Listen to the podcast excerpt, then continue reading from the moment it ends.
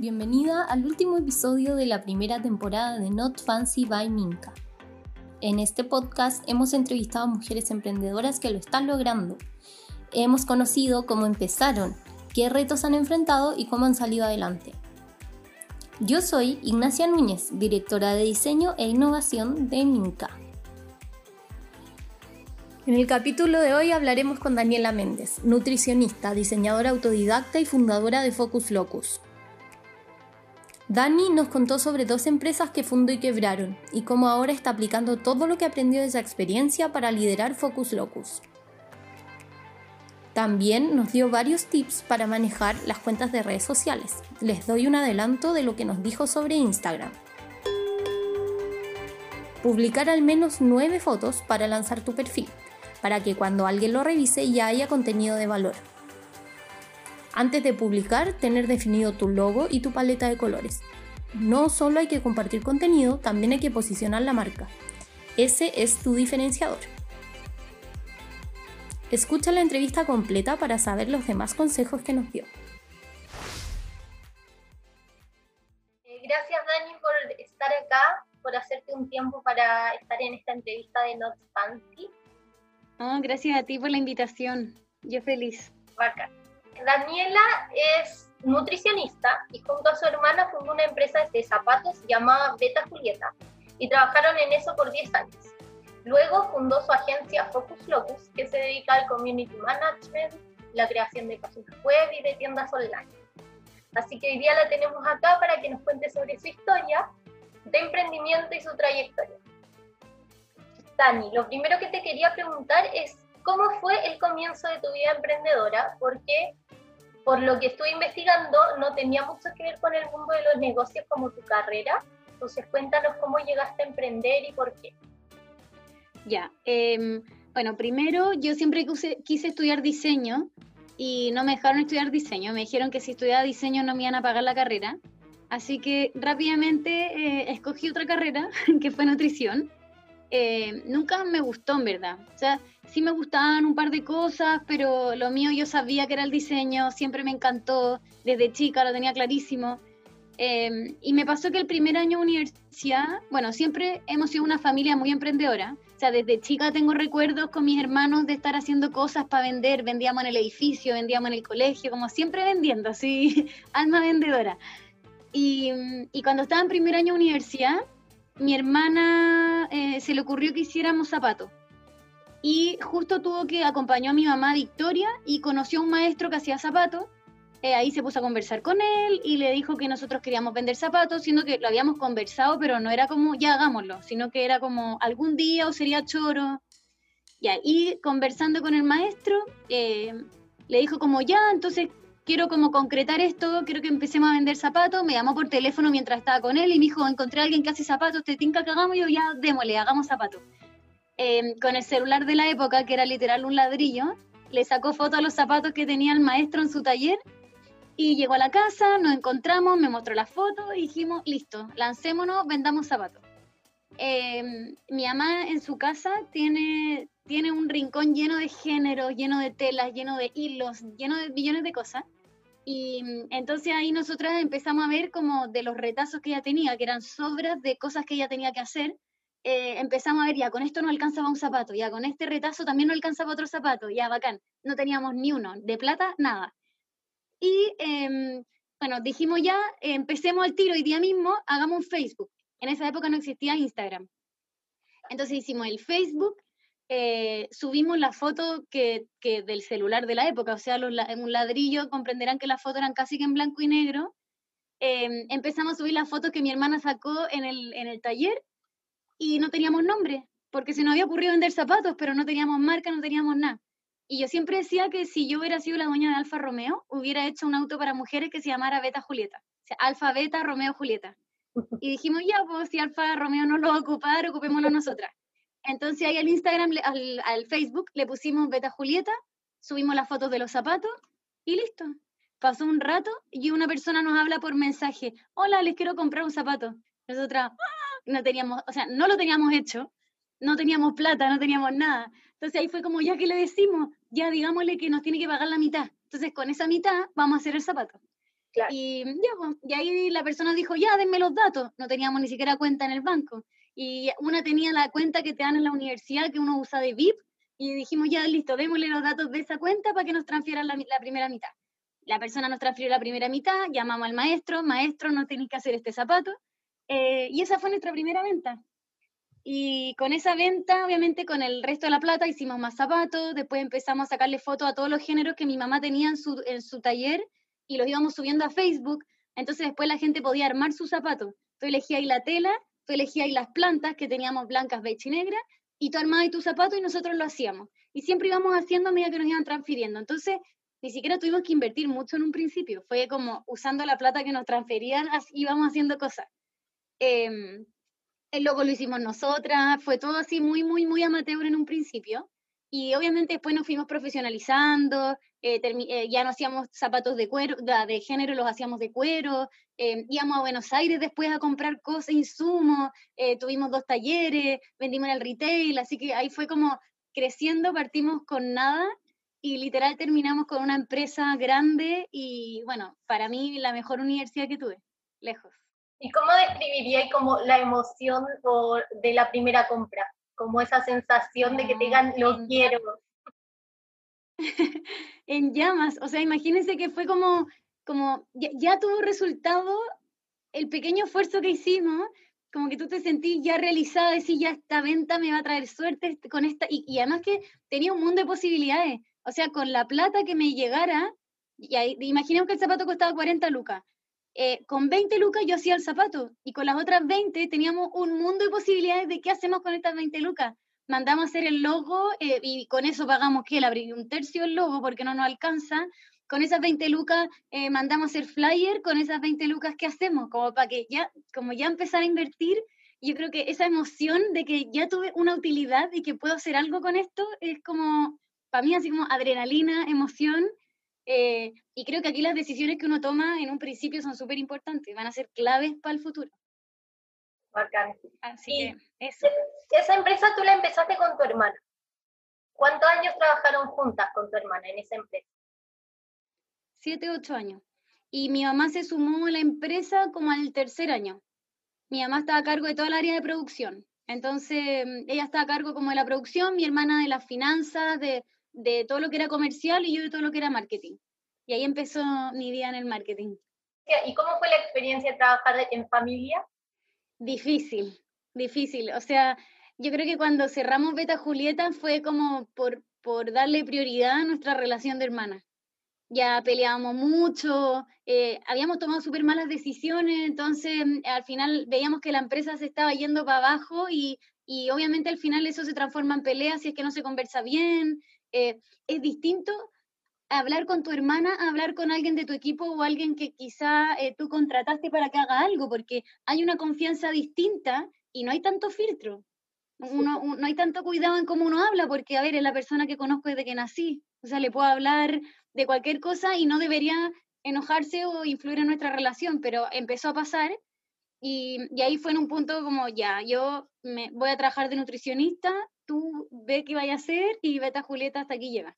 Aparte que ya financieramente estábamos mal, en verdad habíamos tomado, tomado muy malas decisiones, em, nunca invertimos plata, eh, como, que teníamos esa parte súper desordenada, entonces como que ya no se justificaba. Y ahí entendimos que eh, está bien pensar que tu emprendimiento es tu guagua, pero creo que es una etapa de tu vida que te va a enseñar cosas y y como, sí, está bien, pero uno tiene que aprender también a que si uno quiere ganar, tiene que perder. Y para mí fue cerrar Beta Julieta, me, me sirvió un montón, me enseñó un montón y esto me va a servir para crecer en otro ámbito y armar quizá otro negocio. ¿Y creéis que volverían a trabajar juntas o no? No, lo tenemos clarísimo. No. así lo hemos conversado infinitas veces. Juntas pero no revueltas. Eso, ese es nuestro lema. Yo soy socia con mi hermana hace ocho años que trabajamos juntas también. A ver, ¿y ahí cómo ha sido trabajar con tu hermana? No, nosotras de verdad igual no somos muy peleadoras en, en términos como de negocio, como de nuestro negocio, somos mucho más buenas para discutir como de tonteras, política, onda, ahí nos agarramos. Ah, pero nos encanta trabajar juntas y nos llevamos bien y nos funciona súper bien. Como... Ay, qué bueno. Sí, pero también yo creo que es como de alinear los objetivos. Por eso te preguntaba también sobre tu, tu relación. Sí, totalmente. Yo, yo soy como mente full creativa y mi hermana full comercial, como que eh, mi hermana quería hacer zapatos negros y café porque eso era lo que vendía, y yo quería hacer zapatos, no sé, fosforescentes con naranjo, entonces al final queríamos cosas distintas y creo que eso es la clave, al final tener a alguien que te complemente pero que mire hacia el mismo lado que tú. ¿Y cómo tomaste la decisión de pasar a Focus Locus, a tu empresa que está hoy día, que lleva varias marcas como Community Manager? Igual fue un proceso largo. Bueno, trabajé de nutricionista un año en un consultorio. Em, tenía el consultorio, usé todas mis habilidades de diseño que me encantaban, hice póster, arreglé, hice pendones, todo el diseño, diseñé hartas cosas en el consultorio y, yo, yo, si bien me encantó trabajar ahí, porque es lejos lo que más me gusta de la nutrición, trabajar en un consultorio, yo siempre supe que era el camino hacia donde yo quería llegar. Yo sabía que trabajar de nutricionista un año era porque yo después quería emprender en algo, como que soy muy eh, alma emprendedora. Y siempre me lo tomé así y creo que eso era lo que me daba ánimo a trabajar todos los días. Y mm, bueno, yo entre medio tuve, hicimos un cowork que se llamaba Polígono Workstation y ese cowork justamente lo hice con mi hermana y dos socios más. Y en este cowork lo creamos para, para que emprendedores trabajaran en un lugar donde era pequeño y que pudiéramos realmente colaborar entre nosotros. Tú para entrar a Polígono tenías que, eh, había un filtro eh, para ver de qué se trata tu emprendimiento, para qué quieres el cowork. No se permitía mucho flujo porque necesitábamos un ambiente que fuera como muy, muy, muy cercano y, que se diera como, como, esta, como esta comunidad rica encuentro que te sirve para las lluvias de ideas, para aclararte cuando tenéis problemas. Entonces, bueno, teníamos ahí 12 puestos de trabajo con diferentes emprendedores y empezó a pasar que los emprendedores que nos arrendaban los puestos de trabajo nos empezaron a pedir ayuda con el manejo de sus redes sociales. Aquí ya existía Instagram claramente. Entonces, eh, Beta Julieta aquí ya estaba quebrando, yo estaba trabajando de nutricionista y empezamos ahí a manejarle las redes sociales a la gente que nos arrendaba los puestos de trabajo en Polígono. Entonces, rápidamente, Polígono, los puestos que habían en Polígono, los emprendedores que nos arrendaban los espacios se empezaron a ir y se empezaron a llenar de diseñadoras y community managers que trabajaban con nosotros para manejar las cuentas. Y ahí Polígono eh, se transformó como en una agencia de community management. Eh, Polígono lo tuvimos dos años y medio y em, bueno, lo que pasó ahí fue, eh, decidimos cerrar Polígono porque también manejamos mal el negocio, muy mal el negocio. Ya era mi segunda empresa quebrada, así que ya yo creo que tengo un magíster en, en qué no hay que hacer. Y, y, pasó un año, yo me quedé manejando las redes sociales de Polígono, pero yo, Dani Méndez, como persona. Y ahí, eh, bueno, pasó un tiempo y yo dije, en verdad, no quiero ser que la Dani Méndez maneje redes sociales, sino que quiero una institución que ayude a emprendedores en lo que yo nunca recibí ayuda y que fue mi motor para empezar mi emprendimiento, que fue haber hecho una página de Facebook, haber subido una foto, un zapato y haber vendido mi primer zapato. Ni siquiera tuve que abrir una tienda, solamente tuve que abrir un Facebook. Entonces ahí nació Focus Loco, una institución que ayuda a los emprendedores a a entender que si manejamos bien las redes sociales podemos partir una idea y terminar con una empresa. Y, y, por eso hoy en día en Focus Locus hay, bueno, hay tutoriales y tips gratis en el Instagram constantemente, como para los que están recién partiendo no tienen nada de Luca, como nosotros cuando partimos Beta Julieta. Eh, hay un área de talleres y cursos que es para eh, quizás los que tienen ya un poco más de plata, pero tampoco tienen la plata suficiente para contratar los servicios, y tenemos el área de servicios de marketing digital, donde hacemos anuncios pagados, páginas web, community management, mailing, etc. ¿Y cómo hay aprendido todo de diseño? Porque todo lo que hacen es lindo, ¿cómo lo ha ido aprendiendo? Porque al final, no sé, yo soy diseñadora y estudié cinco años y así todo no le pego al diseño gráfico, como... Bueno, de partida tengo una familia demasiado diseñadora. Mi mamá es diseñadora, mi abuela diseñadora, eh, eran textil, pero igual el diseño siempre ha estado. Y, mm, y bueno, empecé a estudiar nutrición y los PowerPoint, ponte tú, siempre eran, causaban sensación mis PowerPoint porque eran lindos. Chao con el contenido, como que podía haberme quedado hasta las 6 de la mañana así estudiando, estudiando y como que yo sentía que el, el contenido no le importaba, era como lo lindo que estaba el PowerPoint. Y, y, ahí me empecé a meter como a cursos de diseño. Y ya cuando empezamos Beta Julieta, ya necesité saber un poco más, o sea, necesito saber de Photoshop para poder editar bien las fotos, eh, le sacábamos fotos a los, a los zapatos y había un brillo horrible, yo no sabía cómo sacarlo, y ahí me metí a un curso de Photoshop en la Academia Mac, que hoy en día ya no existe. Em, después me fui metiendo a cursos de Illustrator, eh, después me fui a Argentina a hacer, esto obviamente piénsenlo en ocho años, o sea, eh, pasó harto tiempo entre que empecé a hacer todas estas cosas. Después me fui a Argentina a hacer un curso de un mes de diseño, Así que ahí fui aprendiendo y soy muy autodidacta, o sea, amo YouTube con todo mi ser. Eh, todo lo que, lo que quiero aprender me meto a YouTube y lo veo. Hoy en día existe Doméstica, que es bacán, eh, existe Focus Locus también, no, pero existen otras plataformas donde podemos hacer cursos. Cuando yo partí no había muchas. Era como más presencial. Eh, más caro. Igual, sí, pues. Igual agradezco la pandemia en ese sentido porque creo que ha ayudado más todavía a la digitalización. Ahora estoy sin parar, como con lo de la pandemia, ¿no? ¿Ha sido un buen tiempo? Sí, sí. Eh, sin parar, creo que lo vimos como una oportunidad.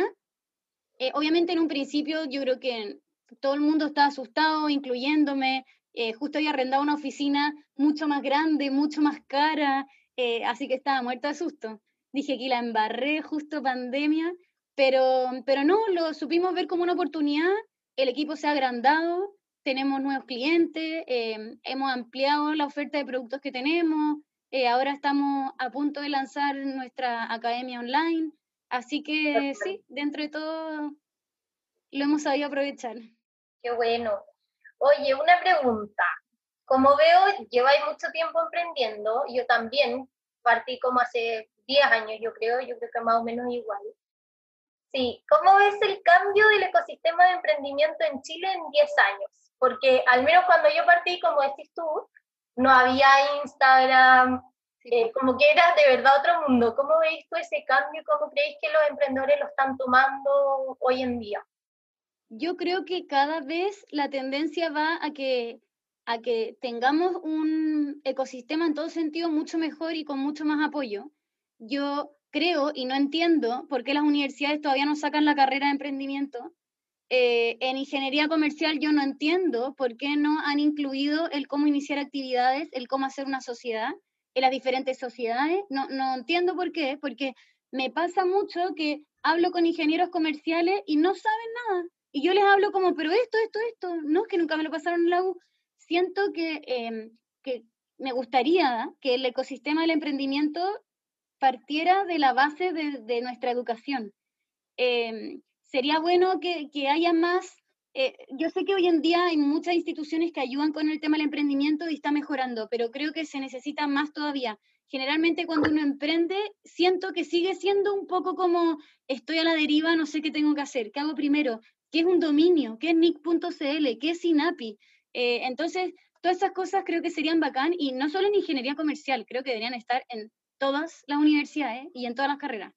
Eh, actualmente estoy haciendo clases en la Universidad de las Américas y estoy haciéndole clases a, alumnos de nutrición y es un ramo de la malla que se llama emprendimiento e innovación.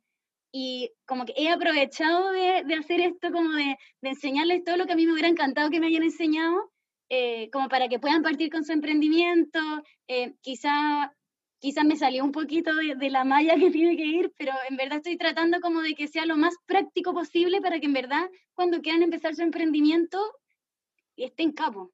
¿Y por qué crees que es importante que la gente sepa esto? ¿Cómo qué puertas te ha abierto a ti emprender? Creo que más, o sea, me ha, me ha abierto infinitas puertas, pero creo que lo principal es para que se equivoquen más rápido y más barato porque pucha que me salió caro, o sea, eh, terminé pagando mi crédito de Beta Julieta el año pasado y ya había quebrado la empresa hace cuatro años. Entonces, creo que, mm, que, el hecho de estar más educados a la hora de empezar a emprender nos va a servir para eso, equivocarnos más rápido, más fácil, más barato y poder em, empezar a tener utilidades y empezar a tener un emprendimiento más profesional al tiro. Yo siempre digo que uno no tiene, su objetivo no tiene que ser ser emprendedor para toda la vida como que todos dicen yo soy emprendedor y grande los emprendedores. No, emprender es empezar. Tú emprendes en un principio, después eres una, mujer de negocio. o un hombre de negocios, pero la idea es que tú quieras emprender para tener tu empresa.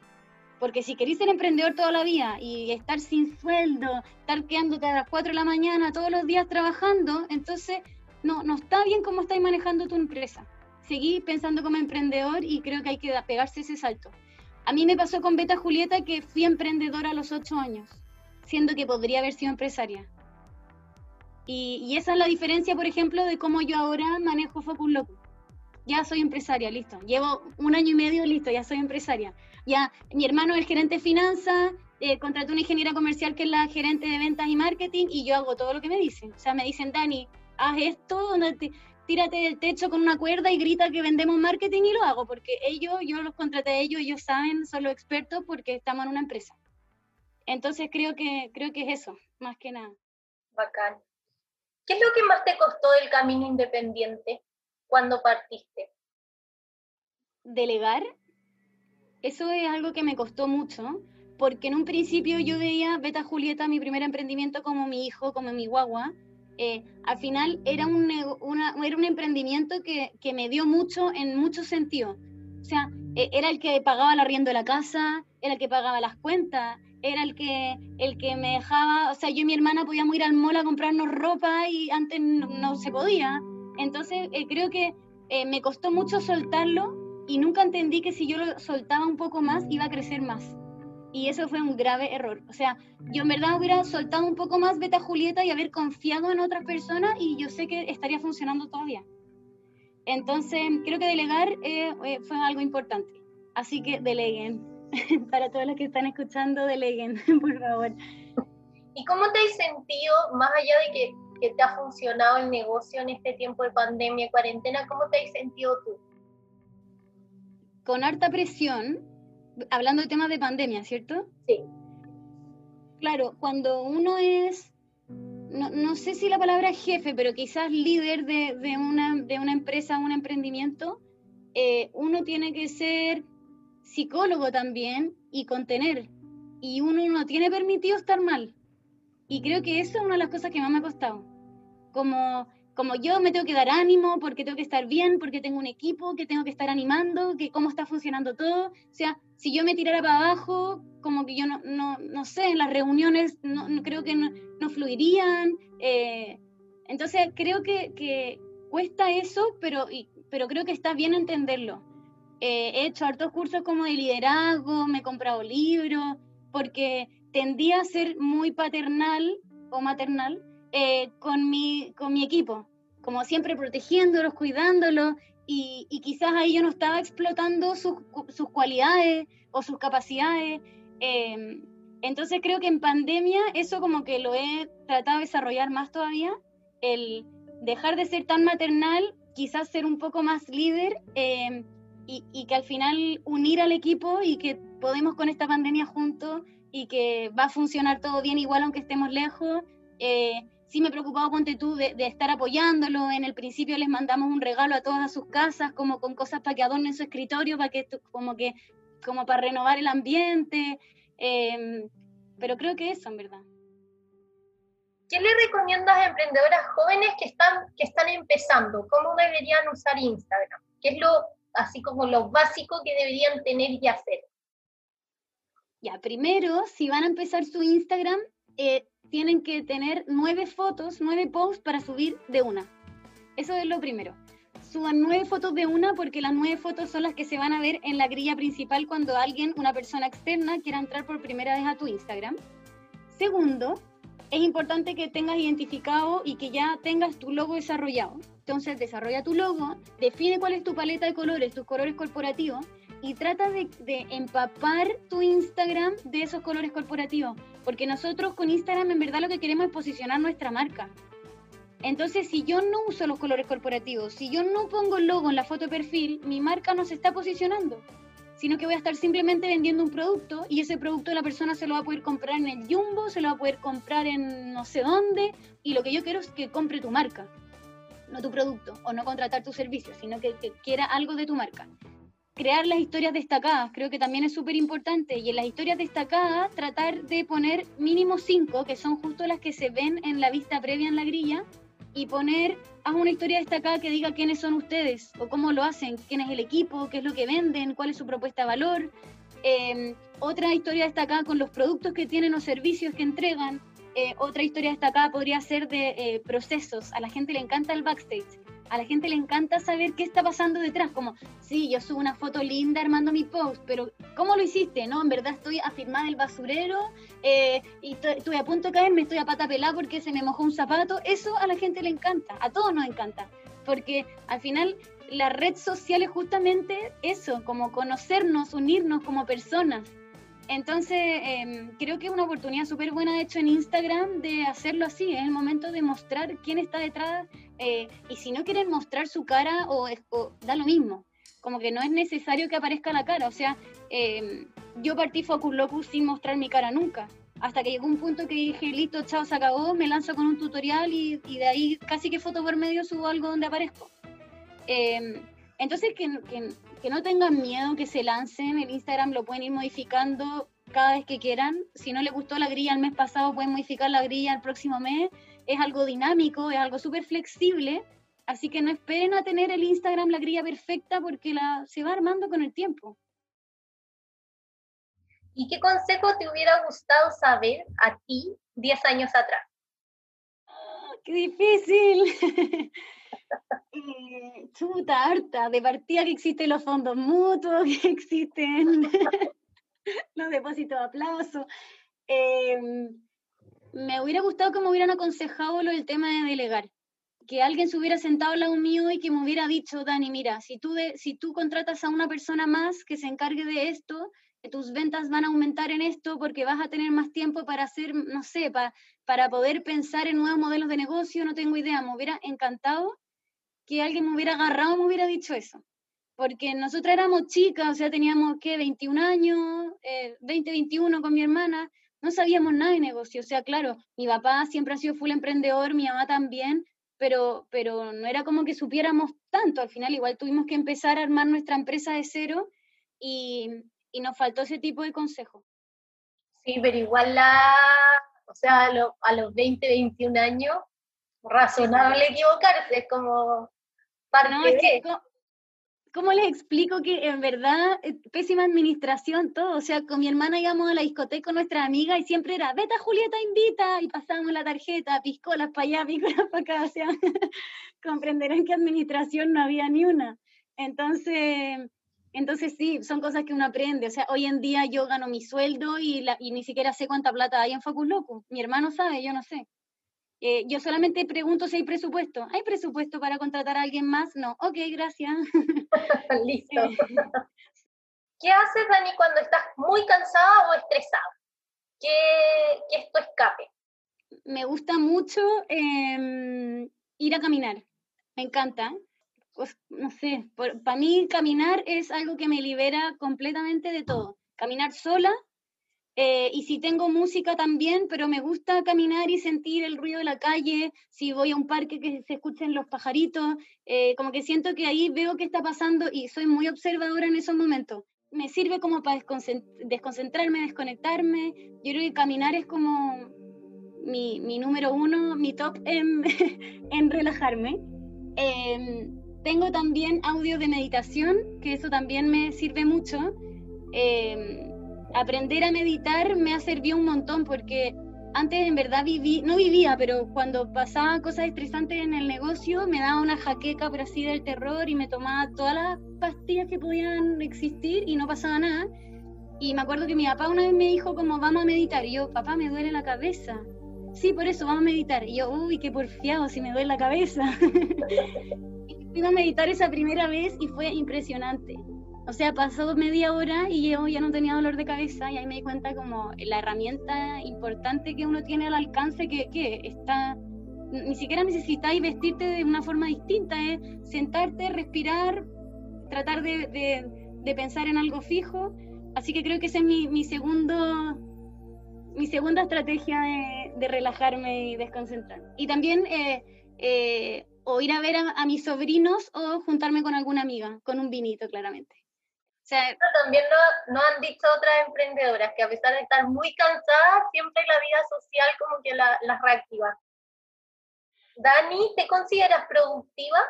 Sí, me considero muy productiva. Siento que, que soy capaz de hacer muchas cosas, em, que soy eficiente también, también soy em, dispersa, que, que, yo creo que a veces va acompañado de, ser productiva, pero em, el problema es que quizás me falta un poco más de foco.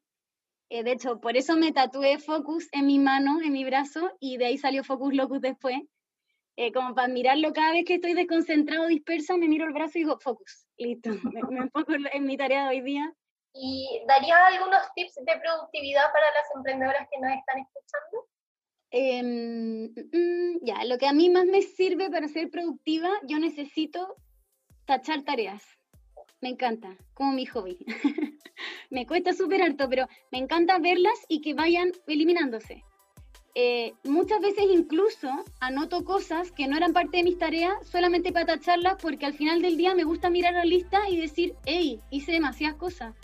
Y, y me ha pasado mucho que termino el día y digo, uy, hice solo dos tareas, pero si empiezo a notar las cosas que hice que eran externas a la lista, en verdad había hecho infinitas cosas. Y, creo que eso es demasiado importante porque, porque el frustrarse es demasiado fácil, sobre todo cuando somos emprendedoras y por lo menos a mí me pasa que soy demasiado exigente conmigo misma. Entonces, si yo veía que al final del día hice dos tareas, me daba memoria. Eh, para mí eso era, me quedo hasta las 5 de la mañana hasta hacer tres tareas más. Entonces, creo que eso, eh, hacer la lista de sus tareas importantes y anotar, aunque ya la hayan hecho, las cosas que fueron haciendo. Porque ver al final del día esa lista con todas las cosas que hiciste, en verdad te das cuenta que haces mucho y quizá no te das cuenta y generalmente te subestimas. Eh, y para eso tengo hartas aplicaciones, porque también me pasa que, que, como soy dispersa, cuando uso todo el rato, aquí no sé, voy a sonar como loca, pero cuando uso todo el rato como la misma forma de ver las tareas, como que no me dejan de, me dejan de llamar la atención. Entonces voy cambiando. Me compré un planner en Casa Idea donde anoto mis tareas en los días, en el día, que una semana está perfecto, pero ya pasa esa semana y el planner ya no lo quiero ver más. Entonces me bajé la aplicación Trello, que en Trello anoto todas mis tareas también y me organizo súper alto. O sea, para mí Trello me ha salvado la vida, eh, la relación con el equipo, la, eh, todo. Me, me organiza verdad muchas cosas. Y tengo una aplicación que se llama Wunderlist. Y Wunderlist también es para anotar tareas eh, y uno también puede poner ahí quién es el responsable de la tarea, fechas límite. Entonces tengo como esas tres aplicaciones que voy, que voy cambiando para no aburrirme de, de la plataforma donde veo las tareas. Pero creo que eso para mí, la, para la productividad, me sirvió un montón. Dani, ya para ir cerrando, ¿recomendarías algún libro para emprendedoras que están empezando? Eh, recomendaría dos libros. Uno es Padre Rico, Padre Pobre, que es como en verdad el típico libro emprendedor que siempre recomiendan, pero creo que ese fue el primero que me leí y me abrió muchas puertas. Eh, me di cuenta también de hartas cosas que estaba haciendo mal y, también me di cuenta que estaba haciendo muchas cosas bien y eso fue bacán. Y el otro es em, eh, Tu cabeza te engaña, que es un libro súper cortito. Em, de hecho, en Focus Locus siempre lo subo porque tuve, eh, esto fue gracias a la pandemia, gracias a la pandemia conocí a la escritora digitalmente del libro, que es una psicóloga es chilena, y, y, e, ella hizo este libro porque ella quería que eh, como que hubiera un material para entregarle a sus pacientes. Como ella decía, que ganas de, de que acompañar a mis pacientes con algo más. Entonces ella creó este libro que tiene todos los tips que ella da y obviamente eh, ella conoce mucho como de, de, terapias conductuales y hizo este libro justamente para eso. Y a mí por lo menos me sirvió mucho, sobre todo en la, en la época de la pandemia, porque efectivamente nuestra cabeza muchas veces nos engaña y no nos damos cuenta. Y, yo te juro que lo leí en dos días, siendo que soy, no soy tan buena para leer, y me cambió así todo, ¿no? que estaba pensando todo mal, me estaba pasando increíblemente rollos extra que no tenía que pasarme, eh, llené mi casa de post-it, así como con puras frases del libro, así como para que no se me olvide, eh, y creo que muchas veces siendo emprendedores dejamos de lado la salud mental y creo que es la más importante, porque si yo no tengo aguante mental o si yo no sé solucionar ciertos problemas de manera correcta, me voy a enfermar, me voy a estresar, me voy a enojar y mi emprendimiento va a morir. Entonces, está bien que, que, que estudiemos de finanzas, está bien que estudiemos de marketing, está bien que estudiemos de administración, pero también es importante que estudiemos de nuestra para, para mejorar nuestra salud mental. ¿Qué otra duda Yo también creo en eso, sí. Al final uno es como el, también el motor, pues, entonces tiene que andar, sí. tiene que funcionar bien. ¿Qué me pasó cuando, cuando vi la casa de papel? Que el profesor se preocupó de que cada detalle del plan estuviera increíble. Cada uno tenía su rol, eh, hasta planeó que una tuviera que operar. Ay, quizás hacer spam para alguien, pero bueno, perdón. pero bueno, planeó todo, así todo con lujo de detalle pero nunca se preocupó de la cabeza de ellos. Y en, y en la última temporada queda la embarrada porque de cabeza no se la pudieron. Entonces ahí yo me di cuenta y dije, uy, porque para mí era como un emprendimiento esto de querer robar el banco. Entonces eh, dije como, ya esto es un emprendimiento, hay un líder, hay un equipo, pero claro, pues al final quedó la embarrada y no puedo contar el final, pero pasan cosas porque mentalmente no los prepararon, solo se preocuparon de la logística y no se preocuparon al final del motor de todo, que eran las cabezas de cada uno. Es verdad, muy cierto. Dani, ¿cuál es tu momento más fancy que has vivido gracias a tu emprendimiento? Bueno, primero para mí haber, eh, haber tenido la posibilidad de ir a discotecas con mis amigas y decirles, vete a Julieta, invita, para mí eso era ya lo máximo. Como como pasamos de con la peli, que mi hermana, así no, no ir a la discoteca y no poder comprarnos nada, a ya nosotras invitamos otra ronda, como que eso era bacán. Obviamente éramos súper chicas, pero, pero igual era bacán. Eh, y lo otro, eh, bueno, que gracias a Beta Julieta pude, pude, recorrer el sudeste asiático y eso también fue bacán y era como gracias a mi emprendimiento, gracias a mi esfuerzo. Em, yo creo que eso fue como uno de mis... De mi, como que yo nunca pensé que iba a poder hacer ese viaje y lo pude hacer por mi negocio, como, como por todo lo que habíamos logrado. ¿Y tu momento menos fancy? Uf, millones. mi momento menos fancy, yo creo que fue, eh, no, eh, arrendamos un stand en una feria que no me acuerdo, ¿no? ya costaba un palo y medio el stand, y que para mí, para mi hermana eso era súper alta plata, pero era una inversión y sabíamos que ya era una inversión. Eh, nos gastamos otro palo en hacer el stand, que las maderas acá y nos preocupamos así de que fuera, queríamos que fuera en verdad increíble el stand. Dos días antes voy al taller a buscar todos los zapatos, que era la nueva colección que la íbamos a lanzar en esta feria, y no había ni un zapato hecho. Ni uno. Y quedaban dos días para la feria. El día que quedaba, de hecho, era domingo, era sábado y domingo, o sea que no iba nadie a trabajar. El lunes partía la feria. No, me acuerdo bien cómo era, pero era como que justo eran dos días que, que se iba a trabajar onda a poco y, y ahí ese, lejos, mi momento menos fancy. Y me salió una Dani que yo no conocía. Yo gritando que yo soy cero así. Agarro, empiezo, agarro los cueros, los empiezo a tirar del taller para afuera, en, en, en, pleno San Diego, yo tirando los cueros para la calle. ¿Dónde están mis hormas? Me llevo todas mis hormas. Y yo agarrando las hormas, tirándolas para afuera. Eh, la gente como, no, espere al jefe, espere al jefe. Yo no lo voy a esperar a la feria en dos días y no hay ni un zapato. Eh, no, y ahí fue, es que fue así terrible. Me acuerdo que llamé a mi hermana llorando como, no hay nada hecho, perdimos toda la plata, no, no vamos a poder vender nada. Ahí agarramos el auto, eh, tuvimos que ir a Patronato y, al, y a Mex a comprar cosas para tener en el stand. Entonces compramos accesorios, aritos, pulseras, eh, como por último para tener algo, porque qué pena, como, además que yo creo que la feria nos hubiera sacado multa por no tener nada dentro, no sé. Eh, y bueno, esos dos días que quedaban, eh, compramos millones de pizzas, hablamos nosotras directamente con los trabajadores, no con el, maestro, el dueño del taller aquí lo pasó a segundo plano. Eh, por favor, les vamos a pagar extra, necesito que alcancemos a hacer la mayor cantidad de zapatos, vamos a comer pizza todo el día y, armamos como un spot como entretenido, compramos bebidas, pusimos música y fue como que salga lo que salga, hagamos lo que alcance y tratemos de salvarla. Eh, fue súper poco fancy, pero, pero igual fue buena y siento que eh, creo que es como la primera vez que me empoderé. Súper. ¿Algunos últimos consejos para manejar las redes sociales para emprendedoras que quisieras dejar? Em, creo que la más importante es hagan comunidad. La red social es justamente eso, que hagamos conexiones con las personas. Nos sirve que usen su Instagram como un catálogo. Nos sirve que suban la foto del producto y abajo el precio porque la gente se mete a las redes sociales para hacer comunidad. Entonces ustedes eh, traten de crear contenido con, de contenido de valor, contenido de cosas de tips quizá, o de actualidad que tenga que ver con tu producto tu servicio, eh, quizás testimonios de personas, eh, inspiración de cómo puedo, cómo puedo usar mi producto de tres formas distintas. Ese tipo de contenido generalmente las va a hacer vender más que subir el zapato solo y poner 13.990. Y lo otro es que eh, traten también de analizar los resultados. Ustedes cuando tienen Instagram, si es que tienen Instagram de empresa, pueden ver las analíticas.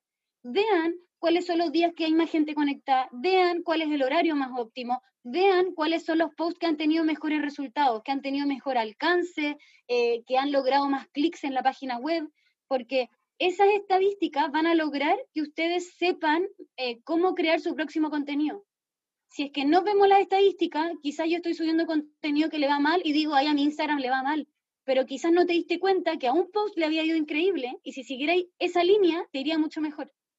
Entonces, creo que esas dos cosas. Es súper importante, lo que no se puede medir no se puede controlar, así que tienen que usar las estadísticas y es lo que más digo en los talleres. Vean las estadísticas porque todo es prueba y error todo es ensayo y error y, que hayamos tenido un error no significa que sea un error para siempre, significa que estamos más cerca de hacer lo correcto. Gracias, Dani. Muchas gracias por todos tus consejos, por tu historia. Muy entretenida también saber sobre tu experiencia. No, gracias a ustedes. Dani, gracias por acompañarnos en este episodio tan importante, el último de la temporada. Ha sido una excelente experiencia haber hablado con tantas mujeres increíbles. Quiero destacar los tips que nos dio Dani sobre las redes sociales. Tener entre 5 y 9 fotos para subir al comenzar una cuenta de Instagram. Desarrolla tu logo y define tu paleta de colores antes de comenzar a publicar. El objetivo es posicionar la marca y no hacer un catálogo. Usa las historias destacadas, mínimo 5. ¿Quiénes son ustedes? ¿Cómo lo hacen? ¿Qué venden? ¿Cómo es el equipo? A la gente le encantan los procesos, el backstage.